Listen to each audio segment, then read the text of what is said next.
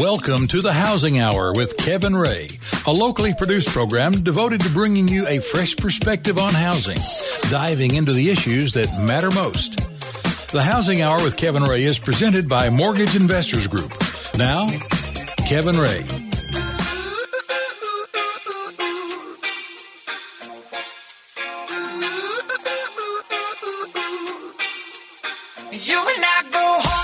Welcome in to the Housing Hour. My name is Kevin Ray. I am your host, and I'm here with Mark Griffith, our co-host and executive producer. We want to thank you all for coming in and starting your weekend with us. Hope you got your coffee ready because we've got an exciting show for you this morning. I do also want to, before we get started, I want to tell you guys a few things, how you can plug in with us. And of course, the crown jewel of all of our information is located at thehousinghour.com. Treasure trove of information there that you can dissect and share and all of that. And then, of course, we're on all of the platforms, the Twitter, the Facebook, LinkedIn, Pinterest, all that, Google Plus even. So I'd recommend that you plug in with us there. I can give you those handles. We can be found at The Housing Hour can be found at www.facebook.com/The Housing Hour. You can also find us on Twitter at The Housing Hour there. And then we're all linked in there. So you can find that on our website as well. But I want you guys also to know that our show right now can be heard on our brand new app that we have just released. I think that you guys will absolutely love this app. It is right now we're only in the Google Play Store. We're creating our Apple developer ID and so forth, and that will be released very, very soon. But as of right now, we have our Google Play. So on all of your Droid devices, which actually there's more Droid devices out there than there are Apple. Right. But you can find that right now. And Mark, you can listen to the show live. There's lots of stuff. Well, it's fantastic because one of the big pieces that we always found complicated was to create that live stream through an Apple through an app. So we got a great company that's going to be one of our sponsors, Kevin. Perfect Computers. Absolutely. Perfect Computers. They do a great job for us. I was very impressed with Dave and his team and how they put together this app in such a short period of time and worked with us and kind of helped us to customize it. They did a tremendous job, and we'll be learning more about Dave. We're going to have him on the show. He's a brilliant mind when it comes to computers, and not just computers, but the whole infrastructure of how computers work, how you share, and how this new age is going to need to be kind of fine-tuned, and it's for businesses and realtors, anybody who has a pulse. And he also creates these games for these apps that are absolutely fun. Yeah, they were hysterical. So without any further ado, why don't you introduce it to Homeownership Matters? We got a great guest lined up. We have a doctor in the house. Yeah, we do have a doctor in the house because this is Homeownership Matters, and we want to talk about the economy and all the positive signs out there, and there's probably no one better right now in the business than CoreLogic, which is a company out there. We're going to get our guest to explain all of that, but his name, he's a chief economist with CoreLogic. His name is Dr. David Stiff. Doctor, are you there? I'm here. Well, welcome on board. Thank you so much for coming and joining us today. Oh, thank you for inviting me. So why don't we just begin and tell us a little bit about yourself and your experience, how you got into the econ business, and maybe a little bit of your history. I started off doing regional economics at Standard & Poor's, where we would basically forecast economic growth in every metro area and state in the United States.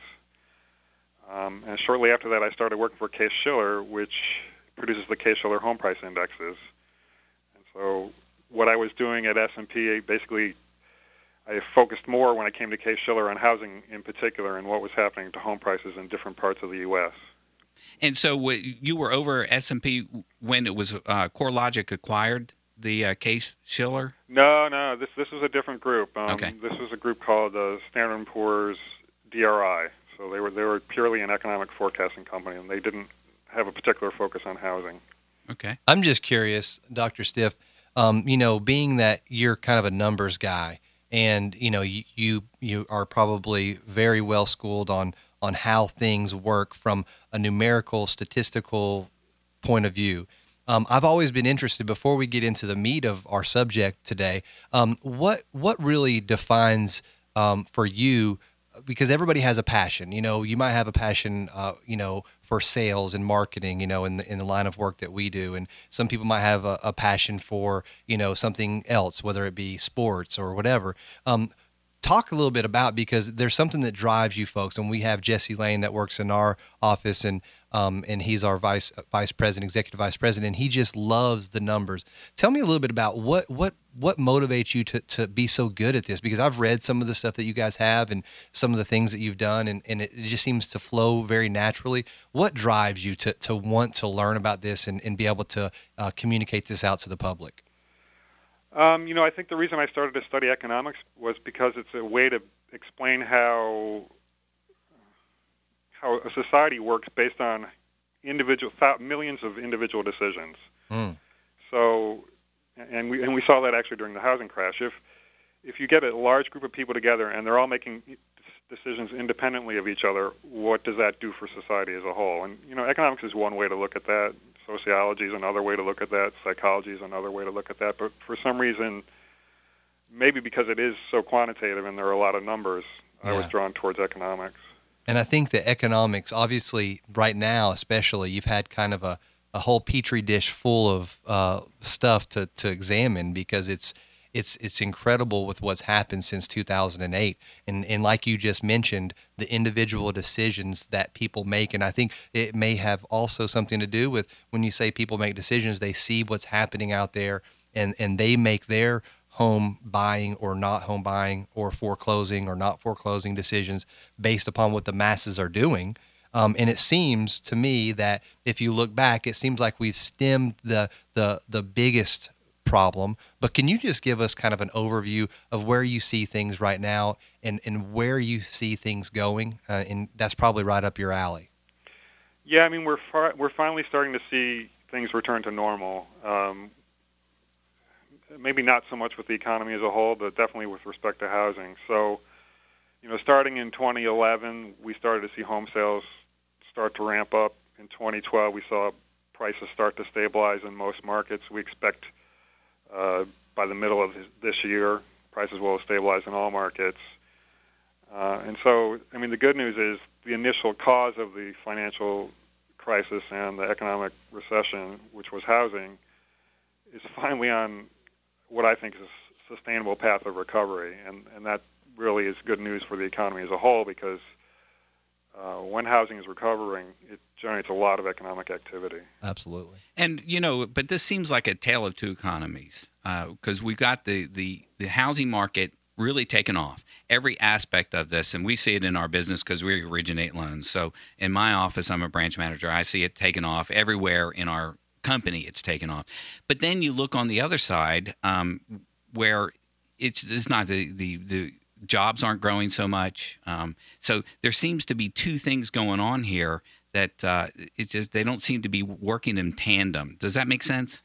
Yeah, I mean, there's a difficulty that the housing market faces over the next 1 to 2 years, and that is it has to make a transition from demand that's been generated in large part by investors and by cash-only purchases.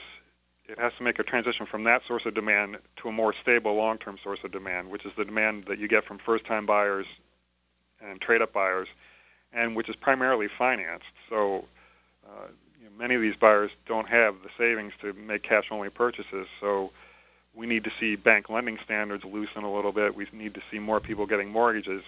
And so we're at a tricky point right now where we have to make this transition from kind of the short-term boom into a long, sustainable increase. Now, I think that brings me to what I was going to ask you next, actually, so thank you, because I think that the concern out there is, you know, you mentioned maybe the loosening and so forth. And what I think the big concern for a lot of people is that, okay, we see that in 2011 that we stabilized and home prices were up, and then now we're seeing home prices increase.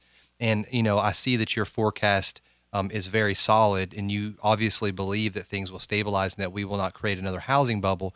But and I think a lot of this has to do also with our show with Jesse a few weeks ago, because we don't want to go back, and also Brian Stevens, we don't want to go back to where we were in 2006 to 2008. Talk to me about why you believe we're not going to have another housing bubble.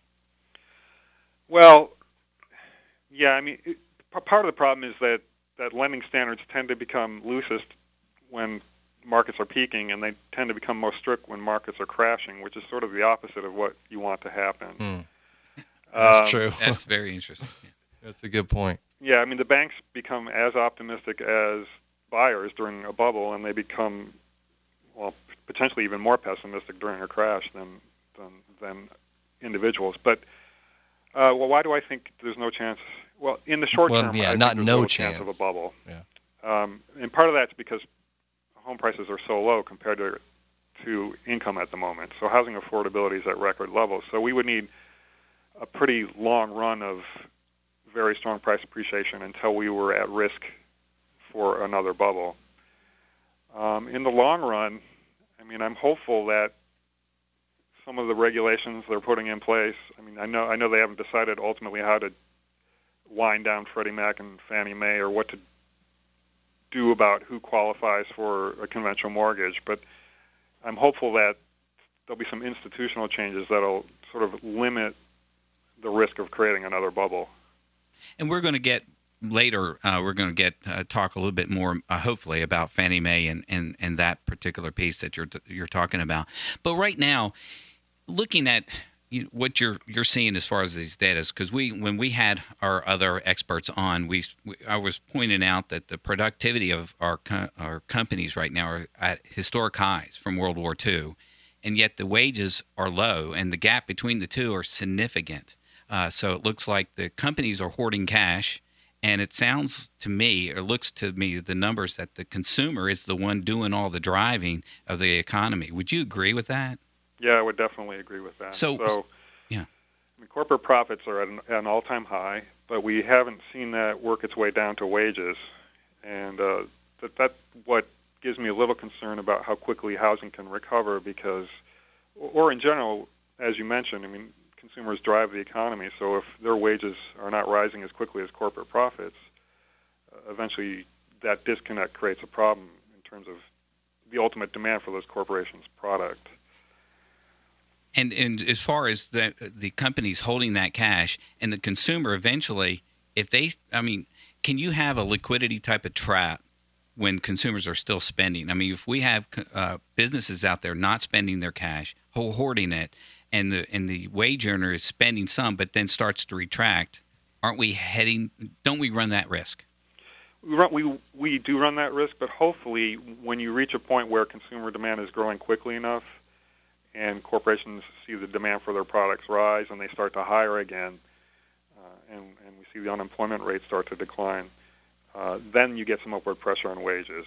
And so then you get some positive feedback that generates faster income growth for households, too. And so at that point, both companies and individuals share in the rising economy, and then it becomes a virtuous circle where corporations do well and individuals do well. And wouldn't stimulus right now aid the expansion of the economy that way and create that? Yeah, I mean, one difficulty that we have right now is the sequester cuts are in place, and that's cutting back on federal spending, and that's lowering overall economic growth. So, and not at an ideal time. I mean, exactly. This is a point where we have... whose fault is that? I'm just kidding. I don't want to assign blame. I know. Well, I think plenty of people to blame. There's plenty of blame to go around. Yeah. Well, we have another minute only left in this segment, but when we come back, I definitely want to go back down that path because I do want to get your opinion about what the kind of whole industry at large, not just the financial industry, but also other industry as well. What can their decision makers do? And a lot of it has to do, I think, and we can talk about this more as well, but it's the psychology not only of the consumer, but also of the business owner and the person out there that's, has the money in their hands and whether or not they're going to lend it. It's the psychology of our politicians in a lot of ways because they're listening to their constituents and maybe those ideas and those fears and those anxieties are not actually factual and don't need to be brought into the decision-making policy, and I think that's very hard for policymakers to try to cut. So, and understand that there are very important decisions that you have to take the emotion out of it. So we'll continue talking about that.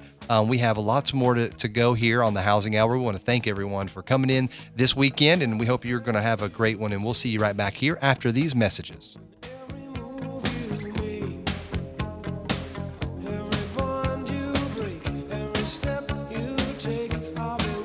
Maintenance, fogging, drafts, there are plenty of reasons to replace your old windows and even more reasons to choose Infinity replacement windows from Marvin. Energy efficient and low maintenance, Infinity windows are built for life and available in East Tennessee only from CRS Exteriors. Right now, save $100 off each window or door when you buy four or more. So call now for your free consultation, 865-670-8823 or visit crsexteriors.com. Infinity windows from Marvin and CRS Exteriors. No better choice for your home.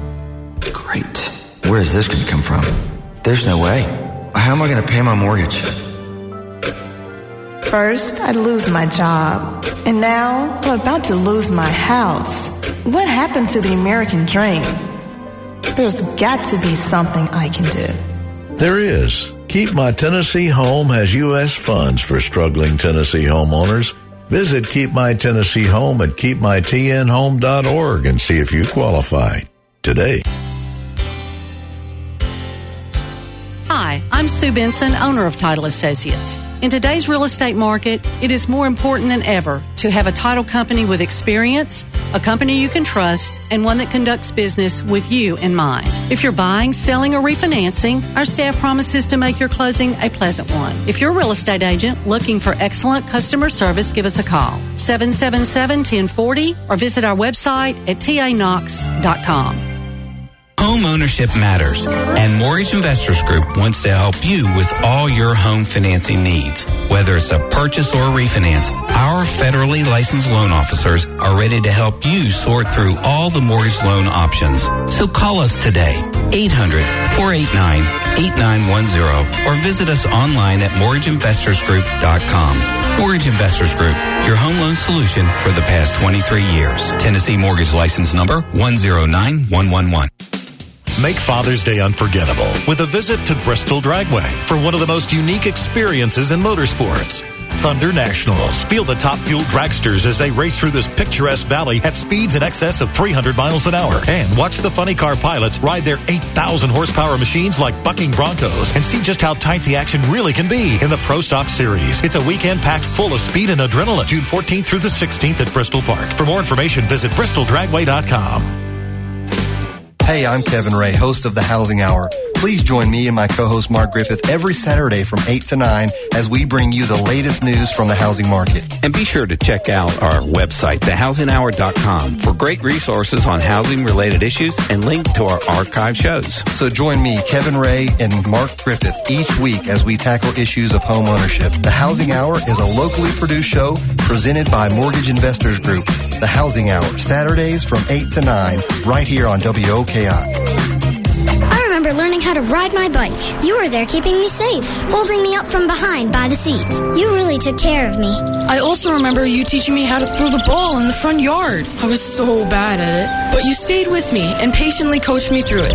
Learning to drive was one of the most exciting and most terrifying experiences I had gone through at the time. Leaving the parking lot and driving on the highway had me so nervous, but you assured me I would be fine. I saw you out of the corner of my eye on graduation day. As I walked across the stage, your ear-to-ear smile made me feel like I had finally become a man. Father's Day is coming soon. Thank your father for the times you've spent together and for a lifetime of memories with a timepiece from Kimball's Jewelers. This Father's Day, let Kimball send your father to play 18 holes at Royal Oaks when you buy any gift for your dad. Show your father that you truly appreciate all he has done and everything that he's been there for. So visit Kimball's Jewelers on top of Bearden Hill. For every moment, there is a celebration. For every celebration, there is Kimball's Jewelers.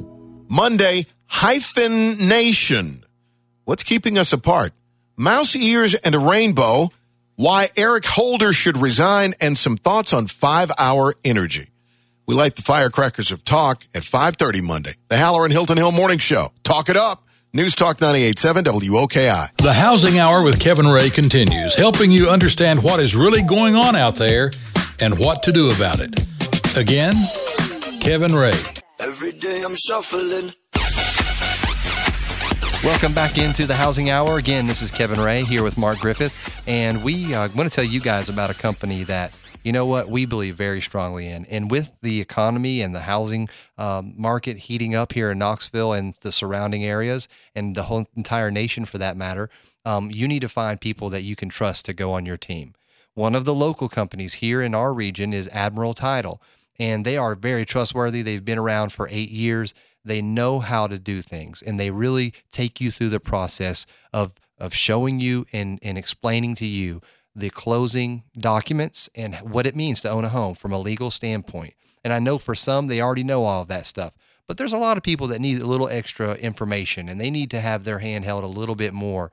And guess what? They provide that. Now, if you're a seasoned buyer or a seasoned realtor or a seasoned lender, you know, they're just going to take care of your client's needs 100% of the time. And they're going to direct them in the way that they need to be directed to get the job done. And you know what? You cannot be there babysitting every step of the process when you're buying a home. You have to just depend on other people and have faith that they're going to do their job. Well, guess what? These folks do their job. Give them a call today, 865-531-6060, Admiral Title. Okay, we're back here on the Housing Hour. And don't forget, everyone, that you can actually download our new app. It's right there on the Google Play Store. You can download that for free. It doesn't cost you a dime. And you can listen to us, you know, online on your phone. You don't even have to get out of bed in the morning at 8 a.m., right? You can just, matter of fact, you can take your coffee maker into your bedroom, plug it into your nightstand, and then you don't even have to leave your bed. You just listen to the Housing Hour. I just wonder what these new phones mean. You just program it to turn on or something. Yeah, there you go, possibly. And I know you can program your coffee maker as well. So please plug in with us there. And, of course, thehousinghour.com is absolutely a place that you can go. And to learn more about Dr. Stiff and more about him, we will also put the website from the company that he works for so that you can learn more about what they do. And links to some of the articles he's been quoted in across the country. Absolutely. No doubt about that. So why don't we talk a little bit more about the whole dynamic that's happening and the shift that maybe some people are seeing, because like you said, Mark, a moment ago, it's almost like the tale of two economies, you know, because we feel very, very good about where things are going. That's right. There's a lot of economic activity. And one of the things that I thought maybe was a missing piece in 2010 and 2011, maybe even in 2009, with what we were hoping was a strong recovery, I think that one of the missing pieces in that was the purchase business. And so what I think now, and you talked about the sequester as well, I wish that we had all of the stars lined up, because if you got a strong housing economy or housing market, you've got a great economy going, and then you have government doing what they need to do from a spending standpoint, not too much, but enough to replace some of the demand or some of the consumer. That would be the greatest situation. So do you think, Doctor, that this kind of sequester problem, could that be a bigger issue than what some think? You know, I'm hopeful that the private economy, the economy outside of government, is strong enough now that it can offset the cutbacks that we're seeing in federal government spending. But that being said, I mean, the timing is not great. I mean, what you would want is you'd want any stimulus that you're getting from the federal government, and not all of that is new spending. I mean, some of that's just automatic stabilizers, right, like unemployment insurance and increased Medicare spending as people can no longer afford private insurance. But you'd want that to continue until the recovery was firmly underway. But that being said, you know, I think the signs that we're seeing from consumers, I think the latest consumer confidence number is at a 5-year high. The activity we're seeing in housing, they make me hopeful that that will offset the slowdown we're seeing in federal spending. Yeah, and I was going to mention it real quick. Now, Mark has a question, but if you look at what the measure was back when we were all on the austerity bandwagon, right? Everybody said, you got to cut spending. I don't think you were. No, I wasn't. But you know, but then you had others like Dr. Tony Spiva from the University of Tennessee that says that's hogwash. You know, he didn't say you've got an error in your math, but basically that's what he was saying. Mm-hmm. And so, Doctor, I guess, you know, I could go on and on about that, but the austerity, or not the austerity, but the sequester, the money that we're taking back, I mean, was the judgment of the policymakers and the economists and that thought that was a good plan to keep us from bankruptcy, basically, but now it's been proven that there was an error in the calculation by the people who basically developed their campaigns. I'm talking huge politicians were creating their campaigns based upon these false calculations. I don't want to get too political here, right? Right. But tell me what you think about that. Is that because that was back in April? I haven't heard much more about that. Right. I mean, I think the problem is you have to separate out the long-term issues from the short-term issues. Mm-hmm. So in the long term, there are the federal debt is an issue that we have to worry about, in particular because baby boomers will be increasing the demands on Medicare and Social Security. But that's a long-term problem. In the short run, especially following something as huge as the financial crisis, you want to have short-term stimulus so that you can get the economy quickly out of recession. And actually, in the long run, that makes you better off because you don't have high levels of unemployment and workers sitting on the sidelines. You get them back to work as quickly as possible so that they're generating long-term economic growth. And so I think that's some of the confusion that people have. It's difficult to separate out what's a long-term issue from what's a short-term issue. And it doesn't help when you have people that are at highly acclaimed institutions doing research. And it's not, I mean, I don't want to point the finger at them. People, I mean, those type of mistakes, come to find out, are made frequently. But I think that did not help matters. But, you know, Mark, maybe I'm mistaken, but why are people, I guess, not listening to what you're saying? Because I hear you loud and clear. I hear the Dr. Tony Spiva from the University of Tennessee loud and clear. Our stimulus package back when we did it, it wasn't big enough. Let's just say it like it was. I don't think it was, or it wasn't focused enough, maybe. Well, Dr. Stiff, let me ask you about that particular point. When the stimulus was executed back then, wasn't the net effect zero as far as job creation because of the federal jobs that were lost?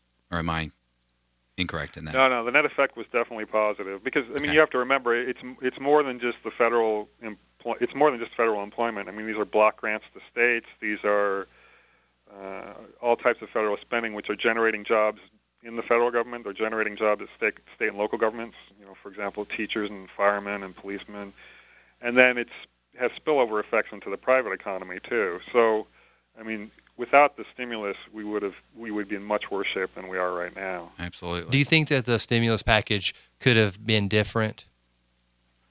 I mean, there's lots of arguments about how you make a stimulus package more efficient. You know, is it better to have tax cuts? Is it better to spend money on federal construction projects? I mean, I think there's a lot of arguments about that. I think, I mean, there's certainly ways you could have probably made it more efficient, but I think going back to what you said earlier, it's ultimately the size of it that determined how effective it was in ending the recession. And that's the thing. You had people, you know, and this is just looking at it from both sides. You had people that thought, hey, you know what, we're spending too much money, and rightfully so. You know, this is what caused the problem. People didn't realize that that's not what caused us to be where we were.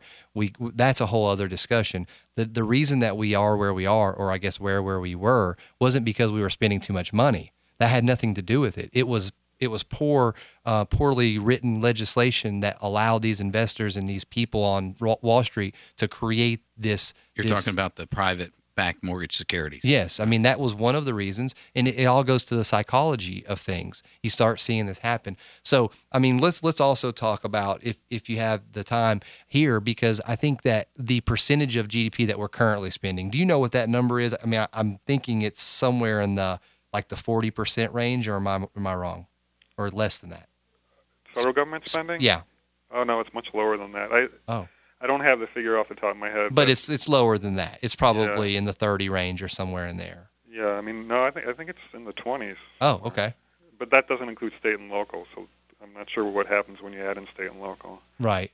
I mean, when you compare the U.S. to, you know, most developed economies, federal spending is much lower in the U.S. than it is in Europe, for example. Right. Yeah, and I don't want to compare us to some of the European countries, but at the same time, you know, I think that what we need to do is educate people. And I get off on a tangent a little bit, but keeping it focused. I mean, we're all in this together, and what you're doing is very positive, because what you're doing is you're trying to, you know, share your opinion, and your opinion is based on fact.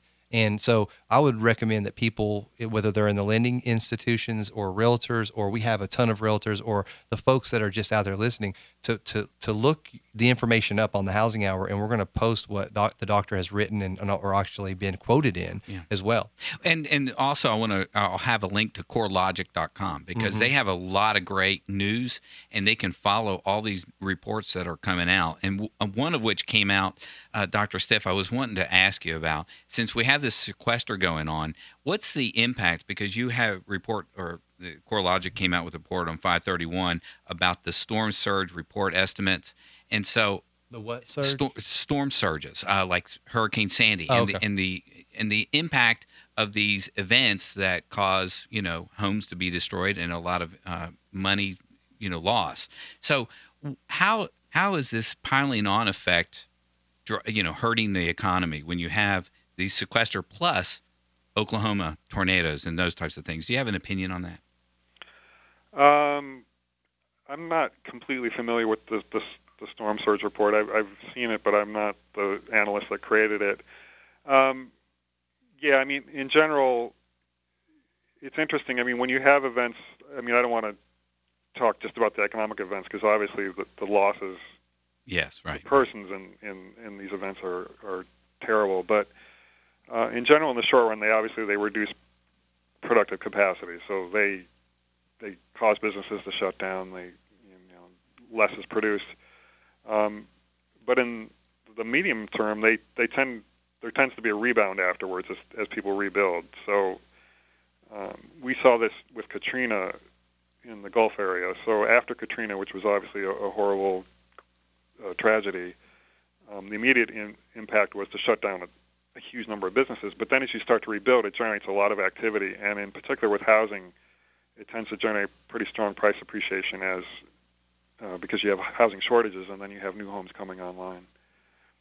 Absolutely. Now, if you look at these different economic kind of things that happen, events in our history, and you look at, 2001 obviously was a huge event in American history, and you have different events that symbolize, if you will, a turning point, and it's the psychology of people's reaction. And I think if you look back in 2008, I think that was definitely, people are still in post-traumatic stress syndrome mode. I think that from 2008 until today, Dr. Stiff, wouldn't you say, I think that a lot of what we're seeing today with the home buying, the surge in home buying, is that people are beginning to heal from all of the things that happened, because you look at this also from a psychological standpoint, I would imagine. And the only thing that I don't see, and I may be wrong, is that the consumer hasn't quite come back to the table yet in certain areas. Now they have in cars, but there's certain areas where they're still lacking. And I think, and that's where the concern is, I think, with the sequester. But what's your thoughts about that? Do you see that dynamic changing over the course of the last 5 years? Yeah, you should never underestimate market psychology. It's a very important effect. And if you think about, at least in terms of economic history, what the financial crisis compares to, well, in terms of market psychology, it's the worst event since the Great Depression. So although at the time we didn't realize it, we do realize now the downturn was so severe because people were really shocked at the losses that they took, either because they lost their job or because their stock market holdings dropped, or primarily because the value of their homes dropped by such a large amount. Right. So it's going to take a while to heal from that. And I think the activity we're seeing in housing is starting to show that we're more than halfway there in terms of that kind of psychological repair. Because if you're a consumer, the largest purchase you make is a house. Right. And so to rebuild the confidence to make that purchase, that marks significant progress in the recovery of the overall economy. If more and more households feel confident about buying a house, then we're well on our way to having sort of a more normal economic recovery. That's very important. I think that you just hit the nail on the head, and we sure do appreciate your time and you gave us today, because I think it's been very helpful for me personally, I think, and also for the people who are out there listening. We really appreciate you coming in today. Thank you so much, Doctor. Sure, my pleasure. Absolutely. And we'll put all his information up right on our website for you to be able to go and digest all of what he said, and we'll see you right back right after these messages. shoes that cut and eyes that burn like cigarettes. Market realities in the housing market are making this a great time to buy. Home prices are right, rates are rock bottom low, it's time to act. But you need a company primed to help you take advantage of the great opportunity. That company, Mortgage Investors Group. Refinancing. First, let's talk about that. What if you could take your 30-year mortgage and turn it into a 15? You could save hundreds of thousands of dollars. Mortgage Investors Group can get it done with payments close to your 30. That way, your house can be paid off before the kids finish high school. If you're a first-time homebuyer, you're going to love Mortgage Investors Group. They have programs where you don't have to make a huge down payment, plus their information is accurate and reliable, and they get their deals done in 30 days or less. Best in the state for 10 years running. Go to their great new website, migonline.com, and find one of the 18 locations closest to you. The opportunities are real. The American dream is within reach. Let's get started. Mortgage Investors Group, your home loan solution for the past 23 years. Equal housing lender, mortgage license 109111. Hey everyone, this is Kevin Ray with The Housing Hour, and we want you guys to call Josh White at Home Harvest. Josh can build a vegetable garden in your backyard, any size that you want. And that's what he does. He can help design a plan for you and your garden. Call Josh today at Home Harvest, and that's at 865-712-2745. Home Harvest, 865-712-2745.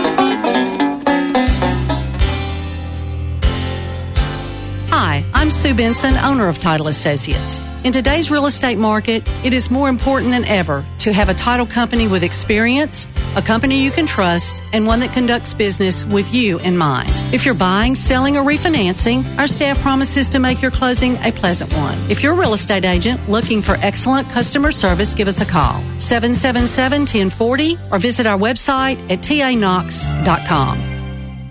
Are you in the market to purchase a new home? Many first-time home buyers and veterans qualify for 2 or 4% down payment grants from the Tennessee Housing Development Agency. THDA offers 30-year fixed-rate mortgages insured by FHA, VA, USDA, or conventional loans. For more information, please visit our website at www.thda.org. Buying a home makes a lot of sense. Even though home values are increasing, rates are still at an all-time low. Mortgage Investors Group is ready to help you take advantage of these dynamic market conditions. With 18 Tennessee locations, MIG has dedicated itself to taking a caring approach to all your home mortgage needs. So call us today, 800-489-8910, or visit us at migonline.com. Mortgage Investors Group, your home loan solutions for the past 23 years. Tennessee Mortgage License Number 109111. MIG is an equal housing lender. Hi, this is Halloran, and you might have noticed more and more people are making the wise choice in this market to remodel. But where do you begin? Dawn Steimer from Master Custom Home Remodeling is here with me. Dawn, tell us about Master Custom Homes. You know the quality of Master Custom Homes. Now let me tell you about some of our team.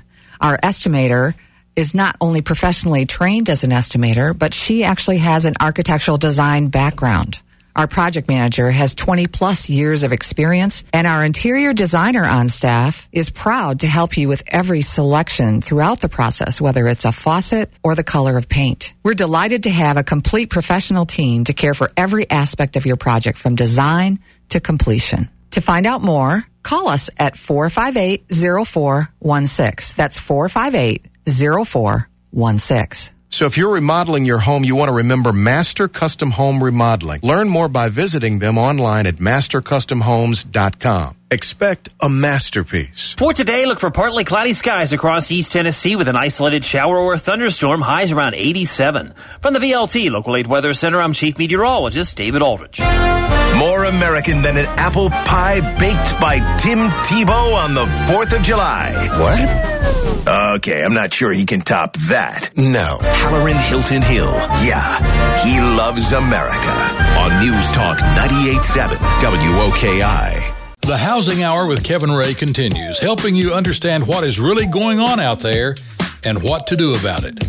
Again, Kevin Ray.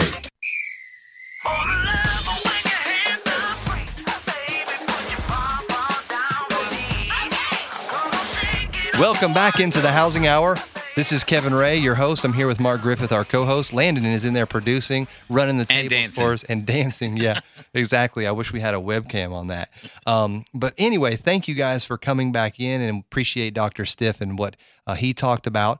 And Dr. Stiff was not stiff. He was very not at all communicative, very verbal, and knows his stuff. You know, yeah, he didn't know so much about the storm surge numbers. Yeah, he's not going to talk about stuff he's not responsible for. Yeah, but that's cool though, and we appreciate him. Before we move on, let's talk about our sponsor, our great friends over at the Home Market. That they actually have the magazine. They do a tremendous job, Knox Homes magazine, and they do a great job for a couple of different reasons. Number one, it's free. That's a big benefit. It's free. It doesn't cost you a dime. Anywhere the Knoxville News Sentinel is there, you'll find their magazine. And number two, they're good people. I like them very much. They do a good job. Jim and Joey Hackworth, they've been around for years and years. You've heard me talk about them. They do a really stand-up job, and they're creating more buzz about these home magazines. I mean, hey, this is the time that things are beginning to go high. The market is picking up. And so that's why they're here. And I would recommend using them. And yes, if you're a realtor out there, maybe you're a lender, you're looking to get into this and you're trying to figure out where to use your marketing dollars, that is where you want to start. knoxhomes.org is the website. I'd recommend going on there and contacting them about a program that can work for you. Now, we're going to get back in. Mark and I are going to talk a little bit about our previous segment. And also, I do need to thank Admiral Title and Knox Homes Magazine for allowing us to go commercial free last week with, our special guest, because we did not want to come in and do a live read while we were talking about the Boston Marathon bombing. Absolutely. So we want to thank them very much for allowing us to do that. They really just support that. I'm just really appreciative of that. So, but Mark, we talked with Dr. Stiff, and I mean, what it sounded like, and you correct me if I'm wrong, but it almost sounded like he was saying, guys, without coming across this way, saying, guys, you don't understand. These sequesters were wrong, and this is going to hurt the economy. And, it just sounded like he was taking a side, not Democrat or Republican, because there's Republicans that believe some of that. And I mean, there's a blurred line there. But what was your take from that? He kind of but most economists think the same way. Yeah, most of them do. So I think that everybody feels, all the economists feel, that you want to spend your way out of a recession. Mm. And that's where the difference is between people that believe in austerity versus Keynesian and that type of thing. Where's David Thompson when you need him? No, yeah, exactly. Yeah. I believe that that's a mistake. And I think in the reports, if you go all the national media, they all were telling everybody this is what's going to happen. All these cutbacks are going to kind of slow us down a little bit. But the interesting thing, the positive thing to this is that we really have not seen a slowdown in the market as far as the home market. Right. We picked up. So the consumer is back out with some confidence in buying in the home market, and they're getting pre-qualified. They're coming into our homes because just even today, this week, I think it was yesterday, that we had another bidding war on another house. Mm. I mean, already, I think it was 3 days on the market, and it had 3 or 4 contracts on it. So this is what's going on out there. And you remember what Brian Stevens said about what's happening in Sacramento? Yes. That house will go on the market, and there was 30 bids on it. Well, that's it. You got to get ready. You got to be prepared because it is a bidding war going on out there. So you just got to play it right. Well, and I guess my whole thinking is, and I know we're focusing on housing, and I'm trying to not focus directly on it, although it's vital. I'm just thinking about our decision makers and where we're going to go from here because, I want for the people that I vote for to have the same philosophy that the economists have, and because they're the ones that understand what is the future. I mean, they don't just forecast. I mean, yeah, they forecast, but they throw in the models the decisions that were made by the people that are making the decisions. If they could put in their own decisions, then their forecasts would be different. So, I mean, I guess if you're listening to this show and you are a voter and you have the right to vote. Most of you do, except for those 18 or younger or have, a felony offense. But if you're voting, You know, don't just take what your parents or your grandparents or anybody that you know says. Don't take just what they say as fact. I'm not saying what they're saying is not true, because it most likely in a lot of areas is true. But you know how it is. I mean, I don't want to take sides here at all, because I'm not on a side. But, you know, my father has a philosophy. My mother has a philosophy. I listen to what they share, but I'm not going to automatically vote for who they vote for just because I want to make them happy. Well, see, in my generation, when I grew up, that's what you're supposed to do. Whatever your father said, this is what you took. I mean, but now in my kids, my oldest one, who when he turned to vote, he voted in a different line than me in my history of my family. And now you've come around to his. Yeah. So I looked, but I didn't put any pressure on him. I just was impressed that he chose that different direction. So I didn't pass on the bias. Right. So we have to do our homework. We can't make a decision based on our bias because it was put in DNA through, you know. Yeah, exactly. Birth. And I think that the masses, and that's one thing with the, you know, the people that you're friends with, that you go to church with, that you go to school with, that you work with, that you see at the mall, that you see at fundraising events. I mean, you know, if all of those folks are going down the stream one way, it's really hard to go up the stream. It is. It's really hard. You tend to make your decisions based upon the way the other fish are swimming. And you just say, you know what, I'm just going to swim down this way because the current's going this way. And you know what, I don't want to have to swim up the current. It's just not fun. But I guess I just say all that to say, you know, make your decisions based upon your own individual research. And so, you know, and when we see these things out here going in the market, we have the sequester. So we know that there are people suffering. And that's why I say it's a tale of two economies, because what we see is the folks that are doing okay. And they're coming into the market, they're buying a house, they're stepping up, they're getting a great deal with historic lows. So it's a perfect time for them, and it makes a whole lot of sense. And there are a lot of buyers out there in the marketplace. Yeah. But then there's other people that are suffering. So so it's really, you walk away from that. And I've talked to people that said, oh yeah, my business is just really dried up. It's just dying. It hadn't really come back. And so that's kind of, you know, that's happening, and that hurts, because I don't want them to suffer. No. And I know that's happening. So our euphoric feeling right now, because the economy's so hot, there is another side of this. Absolutely. Maybe even half of the folks, I don't know what's out there. Yeah. But you know, it's kind of disturbing sometimes. And you look too, I mean, such a good point, because you know, we are happy, things are going great in our economy, but it's always been that way with the real estate business in a lot of ways. You know, when things are going very well in the economy, a lot of times that means interest rates may be a little higher. Right. And then the opposite occurs when things are not so good in the economy. That means rates are low. So we're over there doing refinances. So it's always been a fine balance there. But you know, I was looking at a report that came out last week, the domestic vehicle sales, just to kind of give you a feeling of what's happening in the economy. We know home prices are up. We know that home sales are up, not as much as maybe they were last year as far as a percentage, but they're still climbing. They're climbing, right? Absolutely. Green. But we look at vehicle sales, and I'm, you know, these are big ticket items. You know, like last year, the prior month rather was 11.9 million, and this time it was 12.1 million. And the total vehicle sales, I suppose, if you include foreign and domestic, the prior was 14.9 million. And the consensus was 15.2. That's what the economists thought it was going to be. And it was 15.3 million.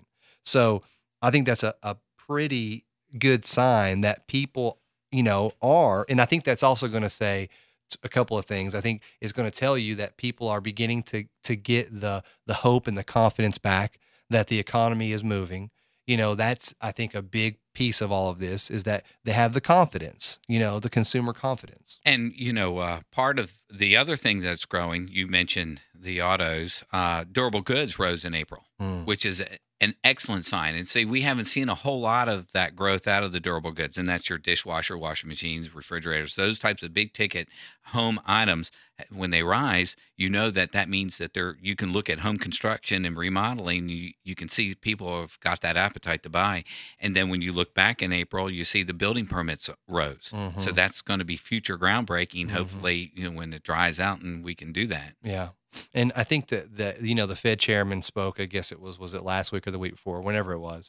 And boy, it shook up the market, did it not? Right, I mean, right. You know, he just, you know, people just want to know what is in his hands as far as like his cards. They want to know, they want to see what cards he's playing. And they try so hard to peel back, you know, the curtain and see what is behind the scenes.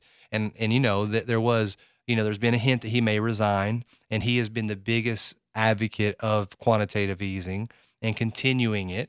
And so him leaving would not certainly mean that we would stop quantitative easing just like that. I mean, they're already talking about ending it in 2013 anyway, correct? Well, they're talking about that possibility. Right. I mean, they're going to just wait to see. If they see significant wage earners, I mean, jobs increase, mm-hmm. you know, and it's going to have to be better than what's being out there in the last, you know, so 150,000 ain't going to do it. You know, right. something in the 250,000 plus range for 6 months, yeah, for 3 to 6 months, for several months. Yeah, and so, but also another thing that he caused, I think, was that he mentioned, you know, in his speech, and people just got the idea that maybe they were going to slow the quantitative easing down, right? You know, but he also, you know, marked that by saying just what you said. Yeah. So, you know, and people concerned about that. So mortgage-backed securities, of course, you know, just dropped like, you know, you haven't seen in a long time, and rates went up a little bit, you know, and they stabilized some, but you know, people that are out there, they think, oh my gosh, rates have went up. They're now back up to 6. No, they're still under 5, but even in the term quantitative easing, right. It's not, it's the idea here is not to stimulate it excessively fast. It's right. not quantitative super acceleration speed. Right. It's easing the right. economy into it. So we're going to see a slow and steady increase in those employment numbers. And at that point in time, and that's why I was confused when Warren Buffett came out and said there is no exit strategy. Mm-hmm. So he was talking about the quantitative easing, said, where's the exit strategy? Yeah. What is the exit? How are they going to get out of it? I think he should stop coming out and saying things. And so I was just thinking... You know, you just got to watch the economy, and they'll know when to slow it down. I think that this comes back to kind of a really an animalistic thing, because you know you have a baby bird and you push it out of the nest before it's ready to fly. What's going to happen? It's going to do a face plant.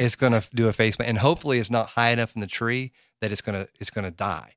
That's, you know, quantitative easing. Yeah. So all I'm saying is, and it goes to what Dr. Tony Spiva said, even Dr. Stiff, and what I believe personally, you can't pull the rug out from under the economy and say, you know what, we're doing good. Sequester. Well, the Democrats and Republicans, it was their own fault. They couldn't come up to a reasonable cut. So they wrote into the compromise that they were going to do these sequesters if they couldn't come to an agreement. So the Republicans, the defense spending is on the table. The Democrats, the Medicare spending is on the table. So everybody is feeling the pain right now, which was just a terrible decision. So that's one of the things that we need to get our mind around for the real estate market, for the quantitative easing, and for the sequester. You know, we can't just pull the rug out. We can't push the bird out of the nest until, you know, it doesn't take but a couple of weeks if you feed it right. I mean, these birds are unbelievable. You know, feed him properly and he'll fly like the wind. Well, that's what we need to do. That's exactly what we need to do, and hopefully that'll happen. And you know what? Before it's too late, and it's not going to be so, but first, go to migonline.com and fill out an application. Go to your favorite loan officer's page. You know what? Just come down and call us, 1-800-489-8910. I don't think I do a good enough job promoting Mortgage Investors Group. They are our rock. They are our sponsor, and they present this show. But thank you guys for joining the Housing Hour this week. We couldn't be happier with what's happening in the housing market and also on this show. We'll see you guys next week right here on the Housing Hour. Thanks again for coming in. Talk to you later.